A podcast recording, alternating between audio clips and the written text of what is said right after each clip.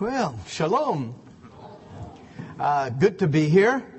Um, I, uh, though some of you, I might not be familiar to some of you, uh, Grace Bible Church is very familiar to me and to my wife Jeannie. Um, we have been uh, friends of the church and supported by the congregation here as your missionaries with uh, Jews for Jesus, uh, going back to mid 1980s. Uh, and when I think of Grace Bible Church, I uh, think of your faithfulness over the, all of these years. And uh, I think of your church as a church where, in a sense, we have grown up. My family, my wife and I, and our children have grown up with you. And I am getting old with you. you know, when I first came here, and the first time I shared, probably back in close to 1985, I was a young guy. and now it's uh, 2009, and I say, oh my God, you know. Um, uh, but uh, nobody who I know here has gotten older. I don't know how that is. I, but uh, when we first came and uh, were sharing, I was a director of our Jews for Jesus work in San Francisco, our evangelism, and I remember those years uh, going throughout the Bay Area, just doing all kinds of evangelism and outreach to the Jewish people uh, throughout the Bay Area and how exciting that was. Uh, yesterday I was driving by on uh, Haight, Street, up by Haight Ashbury and Masonic in the city, and was so excited to see so many people out on the street, young people, weird people, uh, and saying, wow, if I were here uh, again Saturday, that would be the place to be. And, you know, there's a Union Street Festival going on today in San Francisco, and say, ah, those are the places we used to do evangelism when I was here, and uh, loved it. Um, and back in uh, 1994, uh, Jews for Jesus uh, asked my wife and I to move to Israel and to take up citizenship there. And so since 1994, uh, Jeannie and I and our, you know, have, have, been living in Israel. We're citizens, and uh, we've raised our children there. You know, both our sons, Daniel and Gabi, who some of you who follow the letters that we send to the church and updates. I've followed them uh, through their uh, time in the Israeli army, and uh, you know they're uh, they're moving into ministry now, and uh, so it's been very exciting uh, to be a part of your family and the church family here at Grace Bible Church. And I never get directions right when I come here, and always go up Jefferson and not not on Upton and Never, and it happened today too. You know, as many times as I've been here, always go the same wrong way and do the big loop around, but none the worse for it. Um, you know, so it's good to good to be here, and I've got some more things to share about uh, the exciting things that are happening in our Jews for Jesus ministry uh, in Israel. As uh, Pastor uh, Converse said, you have the card. You know, I'll encourage you to tear off the two sections of the card keep the prayer card, tuck it away in your Bible so that you can pray for us. And um, the other card you'll be able to turn into me at the table. Um, this is so you get our Jews for Jesus newsletter and you keep updated yourself. We try to keep the church updated, but um, it's good to get the stuff at home as well. So uh, t- take care of that. Uh, that'll be something important um, for me as it helps us to keep in touch with you uh, on a personal level and to get to know you better. Um, you know, when I was uh, thinking of uh, what to share in a message that has been on my heart uh, of late, um, it's a message, um, you know, that uh, comes from uh, Ezekiel chapter three, and and it's about watchmen on the walls. And I'll read the passage in a few moments. But, you know, when we think about watchmen uh, on the walls in these days of heightened security, you know, there seems to be watchmen and uh, uh, security cameras all over the place, uh, watching all kinds of things. Um, and, you know, we, we definitely live in a heightened age of uh, security and uh, the sense of watchfulness. But there are those people, uh, particularly in the military, who sit at computer consoles um, in bunkers buried far beneath the earth. And, and you know, when we think of uh, security and the people who really are the watchmen for our day, um, you know, uh, even though I've worked a stint as a security guard in a shopping mall years ago, um, it was not uh, one of the safest moments in security guard history. Uh, it was actually kind of frightening that uh, you know, they, they left me in charge of a security mall, uh, a shopping mall, a security guard. But when we think of uh, the real security work as I said, I, I think of uh, those men and women who serve in the armed forces, who are sitting in bunkers, uh, you know, uh, hundreds of feet beneath the earth in concrete bunkers, looking at computer consoles. And you know the the job of security of a watchman in uh, whether it's in modern day technology, watching a, in a bunker somewhere buried in the, beneath the earth, or in the olden days, standing on a guard post. Basically, the work of a, of a watchman uh, is boring and it's quiet. And the wise watchman wants a quiet watch. A good watch is a quiet watch. A good watch is a time when you start your post and you got your thermos of coffee um, and uh, whatever else you will do to keep occupied. Um, and at the end of that shift, whether it's a four hour shift or an eight hour shift, um, the coffee is finished, you did your check throughs, and you go home. Quiet, bored, and at peace. Um, but maybe with the sense that you did your job on the post. And I was thinking recently, um, you know, the uh, North Korea shot uh, a test missile and then uh, exploded a nuclear device. And I was thinking about those watchmen uh, at their security council, at their council, their uh, computer screens. Um, you know, and I was thinking of a watchman who went to work, you know, some young uh, Air Force uh, officer who was at his post uh, watching the consoles. And you know, went into work that day, you know, with all the proper warnings and, you know, postings of what's going on. And, uh, you know, the rumblings that, you know, North Korea might be launching a test missile. And then all of a sudden I picture this, this young uh, Air Force lieutenant, and all of a sudden on their screen comes up a missile alert. And I think of that those moments, those seconds that transpire, transpire for that watchman, when all of a sudden their screens light up. And after a few brief seconds where they've done their testing and they know that this is not a computer malfunction, and then they get the warning that this is not a test, a drill, but it's a live missile in the air. And I'm sure within seconds that officer is communicating with their commander further up the chain that we have a missile launch, confirmed missile launch. And the alarms and uh, the warning that that generates or gets generated from that council of, of uh, a particular officer, and then all of a sudden streams of other officers and other commanders and colonels and generals and National Security Council all getting alerted um, of this missile launch.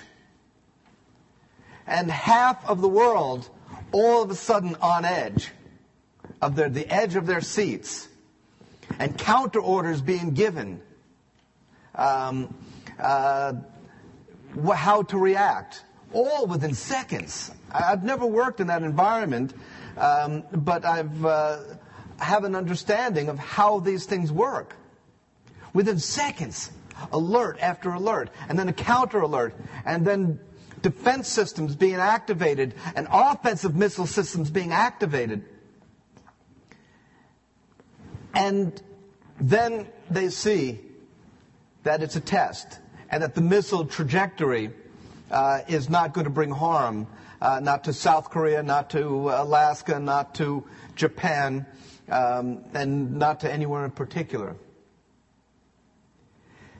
And I think of after those harrowing moments of that Air Force officer or enlisted man or woman who was at their post, I think when they go home after that shift, they breathe a sigh of relief, knowing that they did their job um, as a watchman and that they, the peace was kept and that there wasn't a series of missile launches and attacks that were triggered by that whole procedure.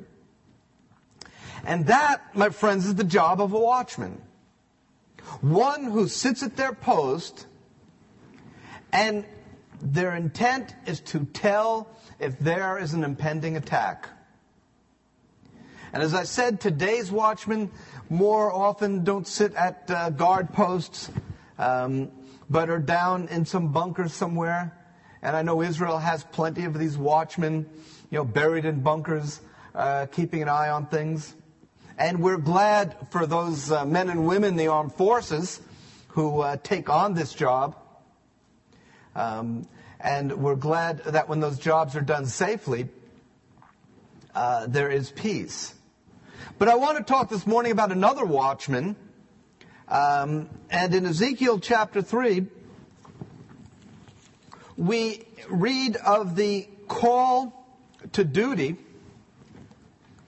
of another watchman, the prophet Ezekiel.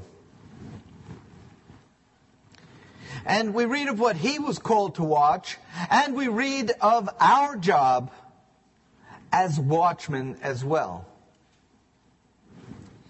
But in Ezekiel chapter 3, verse uh, 16, we read of his initial calling. Uh, God, uh, by way of context, had been speaking to the prophet and preparing him and then it says that the word of the Lord came to the prophet. At the end of the seven days, the word of the Lord came to me. Son of man, I've made you a watchman for the house of Israel. So hear the word I speak and give them warning.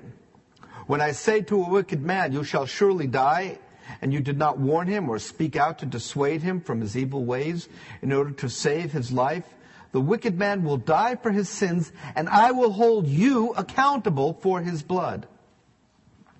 But if you do not warn the wicked man, and he does not turn from his wickedness or from his evil ways, he will die for his sins, but you will be, have saved yourself.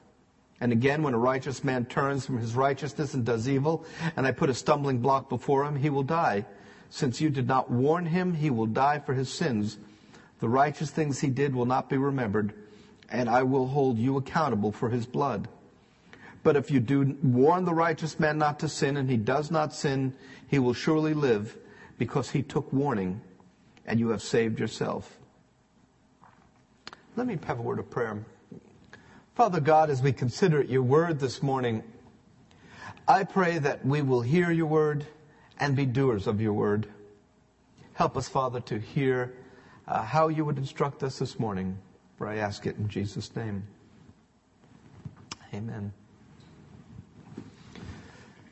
Ezekiel was a uh, unique uh, man in the history of uh, God and in the history of prophets, and he maintained a very interesting uh, post as one called to be a watchman.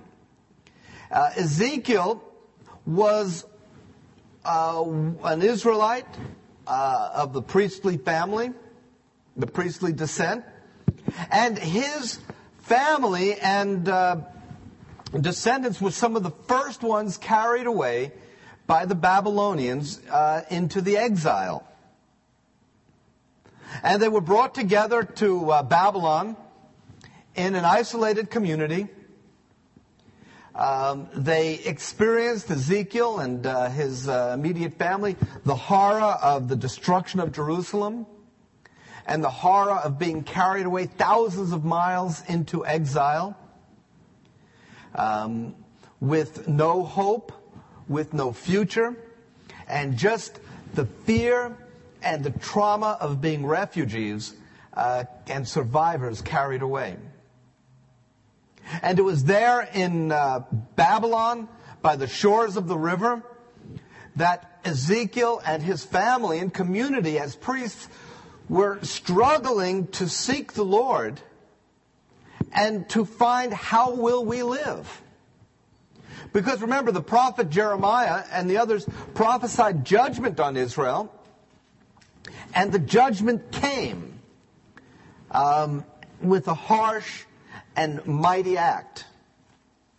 The judgment that fell upon Jerusalem and Israel and the destruction of the temple and the slaughter of tens of thousands of Jewish people was the experience of Ezekiel.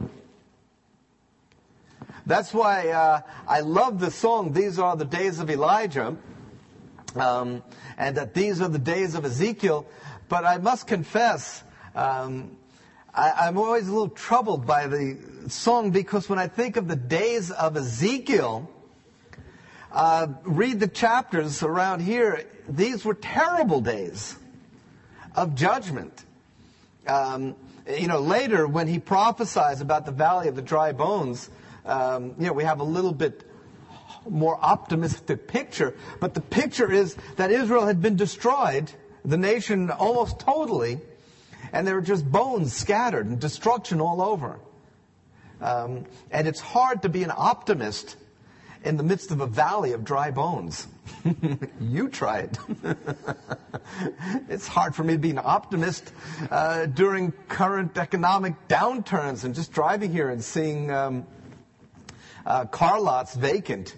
You know, uh, you know, it's hard to be an optimist these days, but uh, if you lived after the destruction of your nation, and, and you see visions of valleys of dry bones, of dead people, uh, it's hard to sing a happy song. I don't know if that's the melody that Ezekiel would have chose for his songs. These are the days. Um, but uh, we sing that song, and I love that song, uh, and I love the melody, uh, and I love the hopefulness of it. But this was Ezekiel's uh, days and visions, um, and, and it was very difficult. The role of a watchman, as I already began to say, is one who stands at a post to call out impending uh, uh, an enemy approaching calling out a pending attack upon a people, upon a nation. Um, a watchman, whether they're watching uh, a computer console to see if uh, uh, enemy missiles are approaching, or a watchman who looks at a console, these days, a computer console, to make sure that the nuclear reactor is working right, or uh, whatever thing they're monitoring is working right, uh, you want them to be alert. Uh, you want them to be prepared to call out if things are not working, going well. And in ancient times, they had the same things. And uh, if you ever get a chance to come to Israel and call me, uh, I'll take you to some of the uh, ancient uh, cities and outposts and guard posts, and maybe Pastor and my Mrs. Converse, you saw some of those places on your trip. But from some of the high points in Israel, where the ancient cities were, you could see approaching armies, you know, for at least 40 miles away. Um, and one place in particular I know of, uh, near the coast, for almost, you know, almost a hundred mile radius, you could see whether enemies were approaching from the north uh, or south. Um, and people would stay there and would watch out. So you were to call out uh, if there was trouble. And they usually called out with the sound of the shofar, the trumpet, or they would make signal fires uh, that would be transferred from city to city to say a warning, yes, something is coming. And when people saw those warnings, uh, they were scared, but appreciative to be annoyed by, um, you know, uh, warnings. Um, uh, about a year and a half ago, I was in the Midwest, actually in Kentucky, not the Midwest.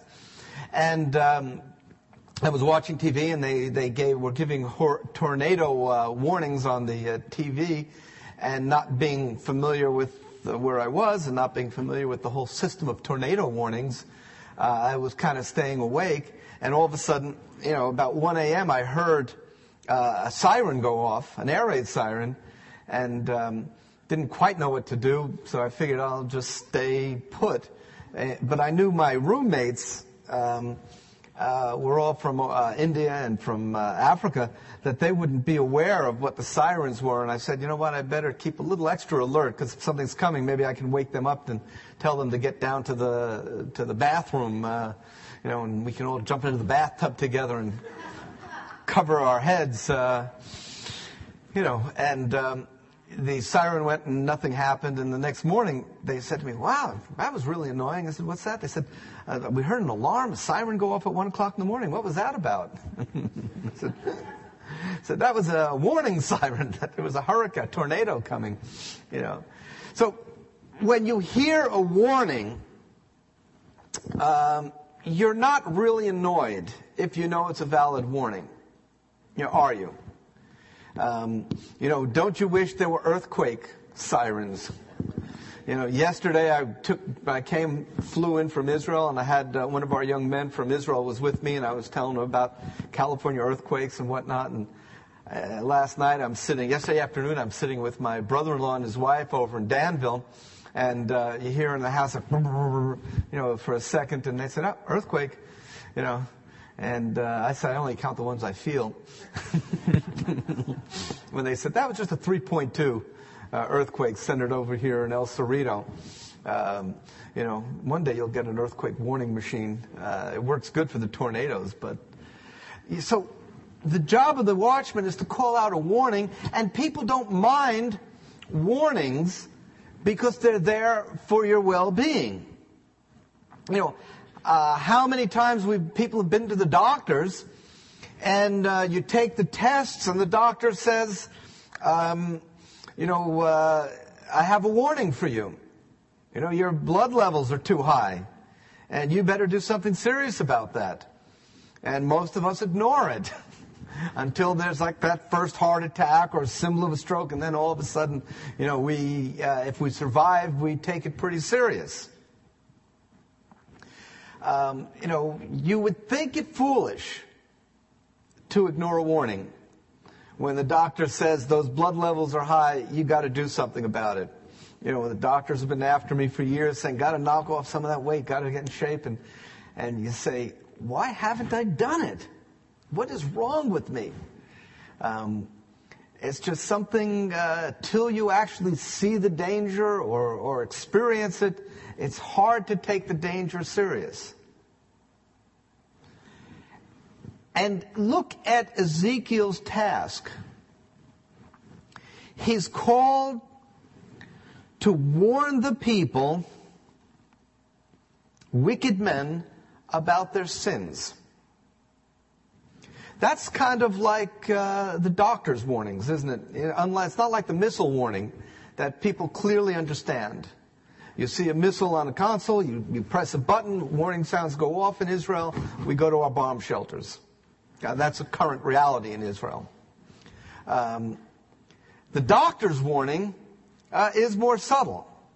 You know, that your cholesterol level's high uh, or this level's high, and um, if you don't get that down, you know, you're going to be having a stroke or a heart attack in the next couple of years. The doctor goes home, feels good, he did his job, and uh, the patient goes home, and it's in your hands. Ezekiel here, though, is given a different kind of situation. On the one hand, he doesn't just give the warning that you're sinful and there's going to be consequence, but Ezekiel, as the prophet's ministry continues, he also calls judgment upon the people. So he had a double whammy uh, for him. He wasn't just supposed to say, hey, guys, you, are sinners and uh, something's going to happen. Later, he goes on to actually tell them what's going to happen. You know, he brings the prophecies of judgment. But he's called to tell the people that the problem, the danger that's approaching them is the result of their sins. And the consequence is going to be judgment.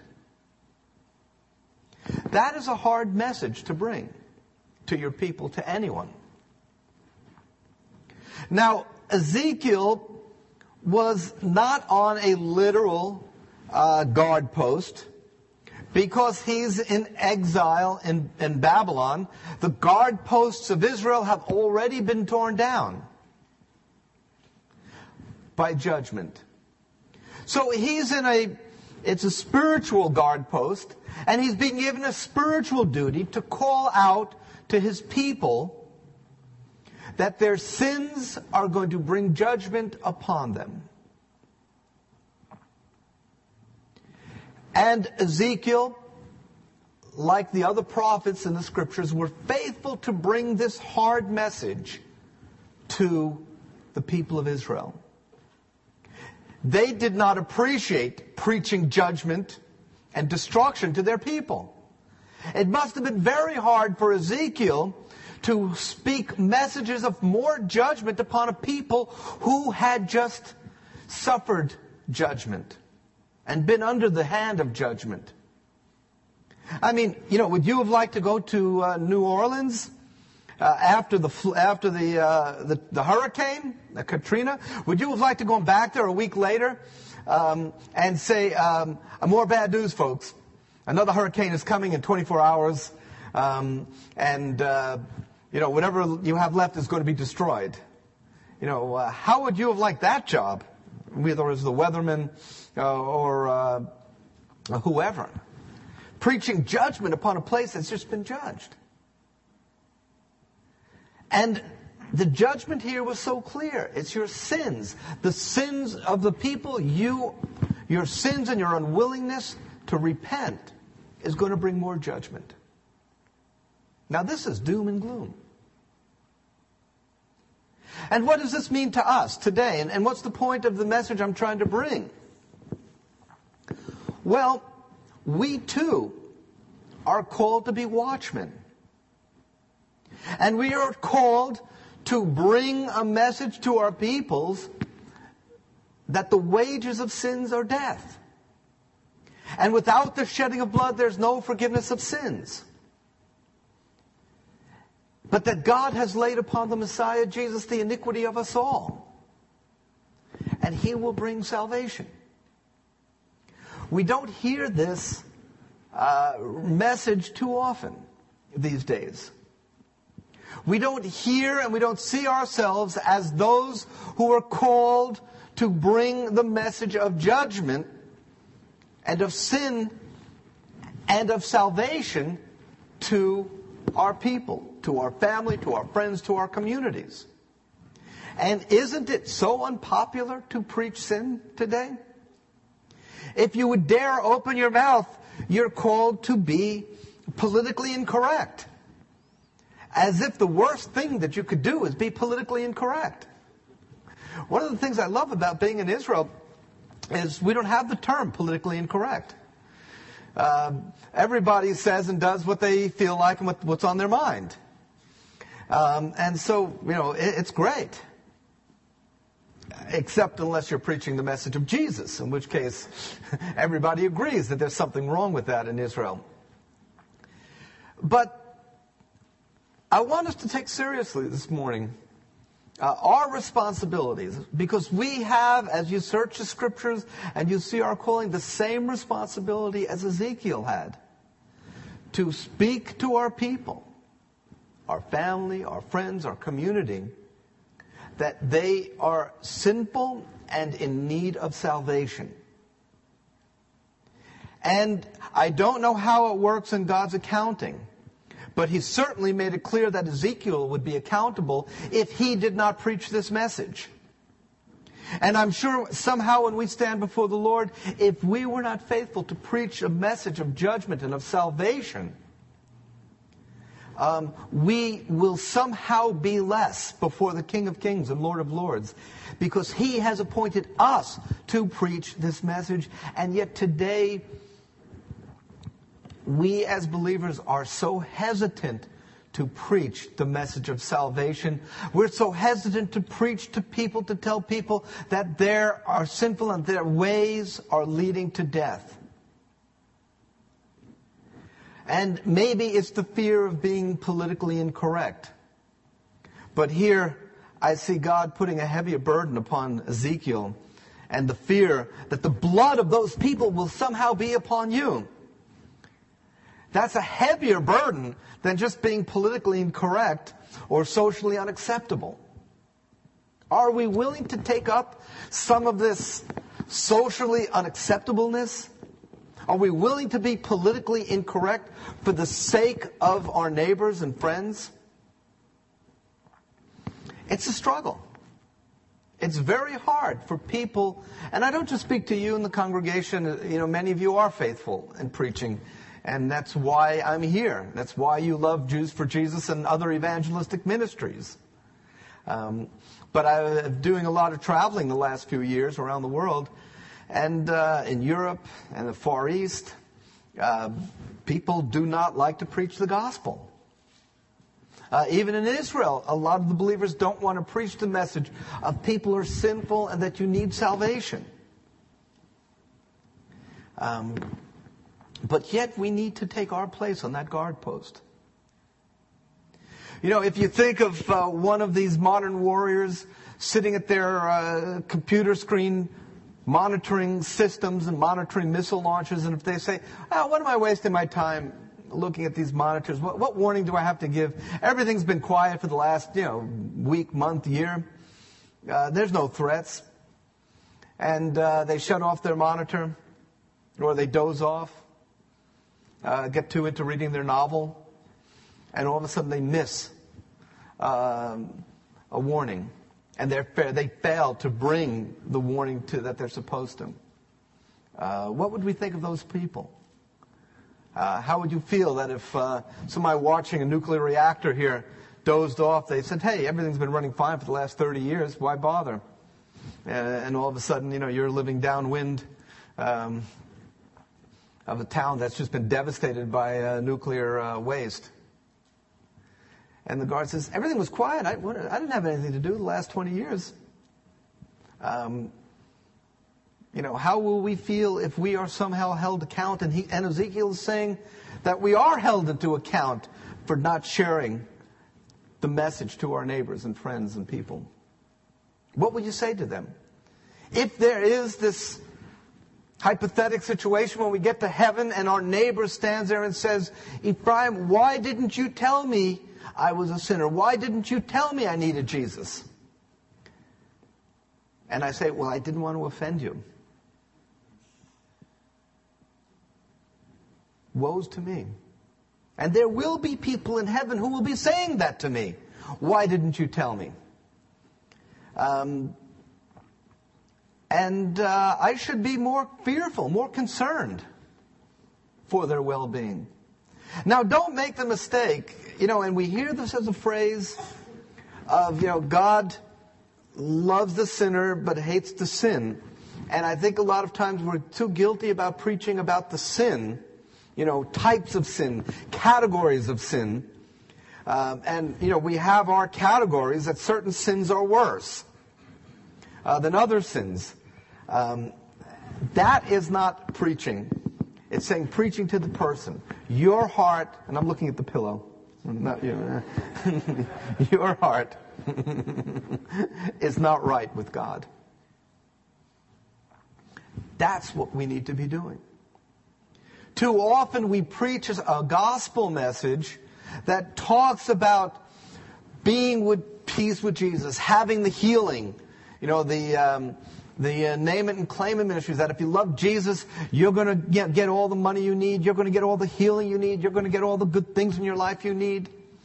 Um, you know, the song of What a Friend We Have in Jesus, which is a great song, again, not a great evangelistic message, because we're not calling people to have a new friend, because the answer is, and I've heard this people saying, I've got plenty of friends. I don't want another one. Um, we're calling people to look at their hearts and know that they are not right with God and that is sin.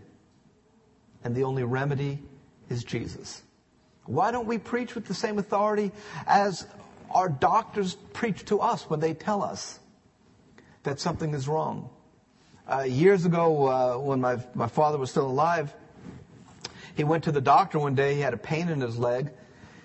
And the doctor told me he had a blood clot in his leg and uh, that this blood clot could kill him if he doesn't go right away to the hospital. And I think the doctor knew the type of man my father was, you know, kind of a real old school working guy. You know, I've got work, I can't miss work. And besides, this is all medical mumbo jumbo. And my father said the doctor opened his desk drawer, pulled out a revolver, put the revolver on the desk, turned it to him, and said, Ralph, if you don't take my advice, you may as well just pick up this gun and shoot yourself in the head, because that's what you're dealing with. Um, you know, that, that was an old school doctor. um, talking to an old school guy. My father called my mother and said, Hon, I'm going to the hospital. Um, and he went to the hospital and had that taken care of. You know, and I say, you know, good for that doctor, you know, who preached, who preached it right. You know, when the doctors give us a warning, you know, we, we take it serious. When they say there's a tumor and you need to deal with it, we deal with it. But we don't feel as Christians that authority. But we need it. You know, as we bring the message to our people and all peoples. And, you know, I want to challenge us with this uh, message. Um, it does make a difference. We do need to pe- speak to people as if they are sinners, because they are. And it's not the particular sin that they're engaged in that's the problem. The problem is their heart has moved them away from God. Um, and remember that. You know, um, and the solution, fortunately for us, is so clear and so easy, and it is Jesus, the one who died for their sins. There's a lot of work to do. Driving around San Francisco and driving through the Bay Area this morning, it's still the same Bay Area that I was preaching the gospel at back in the 80s. Uh, there's still not churches on every corner. I still saw a lot of traffic on the highway, and I know they were not driving to church this morning. um, your community hasn't gotten smaller. All the houses are still here. Maybe they're a lot more expensive. but there's still a lot of people in this neighborhood, and I know they're not in church this morning. I know their hearts aren't right with God. There's still a lot of work to be done. Um, and I encourage you and challenge you to take it forth. Um, I want to show a little video clip now about some of the stuff we're doing in Israel. Because our staff in Jews for Jesus, uh, we're trying to take this message of, of Jesus and uh, to preach a gospel and of Ezekiel, to be watchmen to our people very seriously. Um, and we're doing a series of evangelistic campaigns and we just completed uh, a three week campaign in the Tel Aviv area um, that's not on this video, but the campaign we completed last year uh, is on it. And I want you to see that. And after the video, I'll just have a few concluding remarks. I want to just give you uh, some prayer pointers for how you can be praying for us. So if, oh, it's already queued up. Jews for Jesus has launched Behold Your God to reach out to the people of Israel. Who is Yeshua? He's one of the prophets? I don't know. Yeshua was a man. I have a doctor named Yeshua. Yeshua is famous. He became a Christian. I never heard this before. He's not God, but he is somebody in religion uh, through whom you can enter into higher spiritual state. But how will they hear unless someone is sent? You who bring good news. Get up to the high mountain lift up your voice with strength. Say to the cities of Judah, Behold your God. As the gospel goes out to Israeli Jews, religious, cultural, and political obstacles must be surmounted. Israel, a unique moment in time, ancient, modern, old and young, side by side. Over 5.4 million Jewish people live in Israel today. Only one tenth of 1% of them believe in Jesus. Cultural, religious obstacles. Spiritual practices of Israelis vary widely. Secular, traditional, mystical, and religious. New Age festivals have become well attended events non-observant Jews seek fulfillment in Israel's rich tradition and leisurely activities. We don't like it. Jewish people don't like what they do. A religious vocal minority who fiercely oppose the gospel lobby to see legislation passed making evangelism a crime. Zealous, but without knowledge of their Messiah. Israelis are seeking answers. Political hurdles.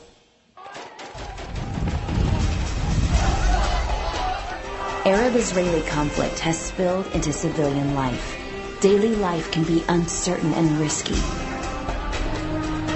Random outbreaks of violence bring despair, hatred, depression, and helplessness. I really once believed in peace. We tried so many times and there's really, there's no hope. But how are they to believe in him of whom they have never heard? Be alert. I'm about to do something brand new.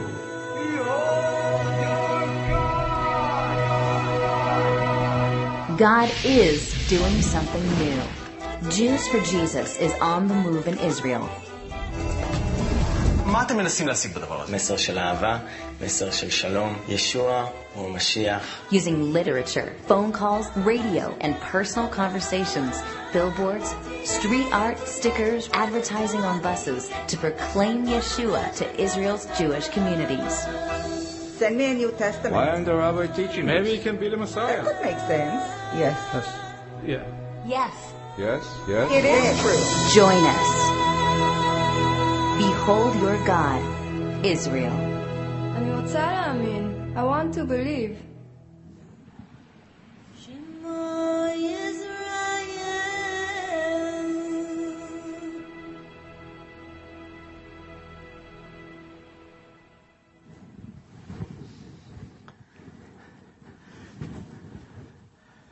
That um, we just finished the last week uh, another campaign in the uh, Tel Aviv area, the area called the Shvela, the coastal plains. And in that campaign, in three weeks, uh, over 800 Israelis gave us their names and addresses and wanted more information. Um, you know, our staff, our volunteers were faithful as watchmen to get out and to proclaim the message. But it was a tough campaign. Um, one of the toughest I've been involved in, in as uh, almost all of our people uh, got uh, beaten and uh, hit and attacked by religious Jewish people. Um, we faced uh, opposition from the uh, local authorities that kept trying to shut us down. You know, we were given citations, violations. Our literature was confiscated. We had some big banners, like a big banner on a three-story building that the city uh, demanded that be taken down after it was up for less than six hours. So, you know, we, we need your prayers. You know, keep the prayer card. Those of you who aren't in regular prayer contact with Jeannie and I, um, or reading the church updates that we send, you know, please uh, keep in touch. You know, we really uh, need your prayers. We're following up on the 800 people who requested literature, and uh, some of those people will be people who will say will say to us, "Thank you for calling out the morning. Thank you for telling me about Jesus." Um, and those people, I hope, when I get to be with the Lord, uh, that I'll see more of people saying, "Thank you for telling me." And my prayer and hope for you is that you'll have people come up to you when you're with the Lord that day who will say, Thank you for telling me the way it is. Thank you for telling me about Jesus. Thank you for being, having, being a part of me getting to heaven. And we're going to take communion now. Um, and in a sense, this wasn't a communion message, but in a sense, it is a communion message. Because we're here because somebody told us about Jesus. Somebody told us our need for salvation, and we responded, whether it was as a child, from our parents, or a neighbor, or a friend. But we're here because somebody told us, and we're here because Jesus Christ cared enough for our sins and enough for us that He came to die for our sins. And at communion, it's that point in our lives where we recognize that He cared to tell us we were sinners, and He cared to come to bring us with the gift of salvation. And may God bless this gift of salvation that we share together Uh, in all of our lives. Thank you.